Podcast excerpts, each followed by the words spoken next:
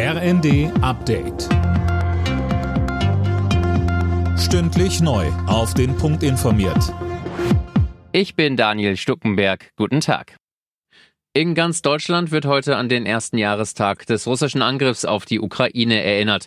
Zehntausende Tote, zerbombte Städte, Millionen Flüchtlinge sind die Folge bis jetzt. Und es ist kein Ende in Sicht. Bundespräsident Frank-Walter Steinmeier sagte bei der Gedenkstunde auf Schloss Bellevue heute, wir Deutsche, wir bewundern den Mut, die Kraft und den Willen der Menschen der Ukraine und wir stehen in Solidarität an ihrer Seite.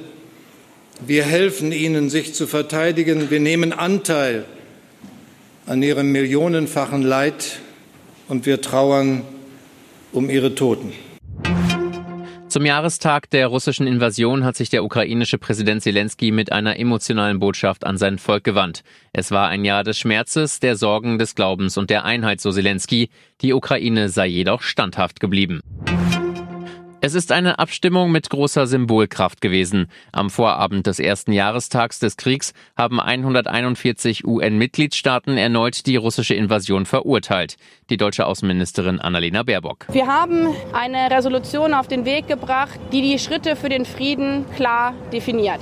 Das ist das Ende der russischen Kampfhandlung, der Abzug der Soldaten, das Ende der Bombardierung die Anerkennung der territorialen Integrität der Ukraine und die Rechtsstaatlichkeit bzw. die Verfolgung der Menschenrechtsverbrechen, die dort stattgefunden haben.